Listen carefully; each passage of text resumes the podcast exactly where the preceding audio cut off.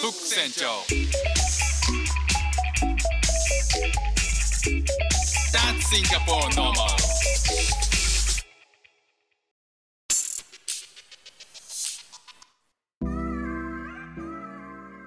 どうもフック船長です。シンガポールで3歳と4歳の息子の子育てをしている主婦です。イラストに挑戦したり歌を歌ったり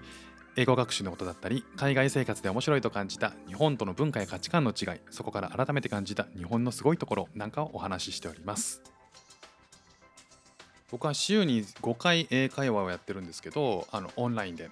でそこで、まあ、いろんなチューターって先生が選べるんですよね。その中で週に23回はもう決まった人を、えーと、予約していて、まあ、その方をですね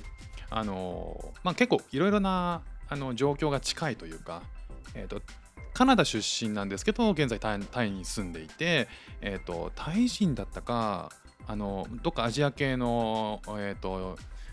方とご結婚した男性なんですね。で、えっと、子供が4歳で、まあ、うちも4歳なんで、まあ、近いということで、なんか子供の話とか、えっと、なんかカナダとタイの違いとか、僕は日本とシンガポールの違いなんかを話ができるんで、あの結構話が、話題が、えっと、合うんでね、えー、結構選んでるんですね。まあ、そのオンラインチューターさんと,、えー、と先日話をしていて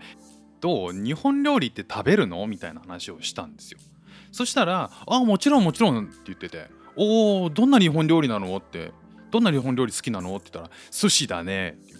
おまあ分かりやすいね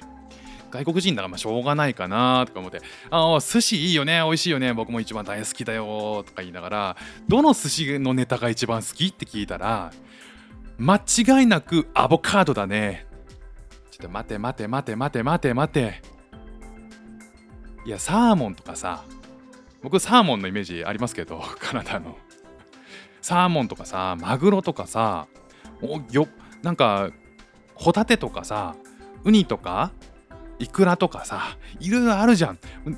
あ何？アボカドって。せめてせめて魚介であれって思ったんですよ。いやもう何も知らないからね僕もね。いやそうしたらねえっ、ー、とカナダにはもちろんいっぱいお寿司屋さんとかはあると。でそのお寿司屋さんのほとんどがあのやっぱりこう魚介をそんなにメインに扱わないんですって。もちろんいくつかはあるんだけど例えばマグロ1つも取ってもサーモン1つ取っても、えっと、鮮度っていうのがあんまりこう良くないらしいんですよね。えっと、彼の奥さんが一回日本に旅行しに来た時に日本で食べたお寿司の写真を彼に送ったんですってそれを見た時に彼が驚いたんですよ。で、あ、驚いたって言ってて、というのも、同じマグロなのになんでこんなに鮮度が違うの写真で見るからに、やっぱ鮮度がいいらしいんですよね、日本のものを見た時に。で、え、ー、と、このカナダって、あの、その美味しい魚介っていうのがどこでもかしこでも取れる環境じゃないんですって。だから例えばこうマグロとかサーモンとかそういうものを提供してたとしてもどうやってもやっぱりあの鮮度が良くないらしいんですよね。だから、えっと、大体の他のものになっちゃうらしいんですよ。で、まあ、アボカドとご飯ってどうなのって思ってた部分もあったんですけどそういえばなーと思ったのがアボカドライスってアボカドボールってあるじゃないですか。あれってサーモンとマグロが一緒に乗ってたりしません？だからマグロとサーモンが一緒に乗っててそこそこ相性うんいいですねみたいな感じなんですよね。だから悪くはない。えっ、ー、となんか以前聞いたんですけどアボカドに醤油をちょっと垂らしてバターだっけなあの垂らすとマグロの味がするっていうこと聞いたことがあるんですけどそれやったことないんですけどまあ確かにそう考えるとご飯と合わなくはないって言いましたけどやっぱ美味しい魚介食べたいですよね。だからそういうふうにこう日本で、えーと、もう何気なく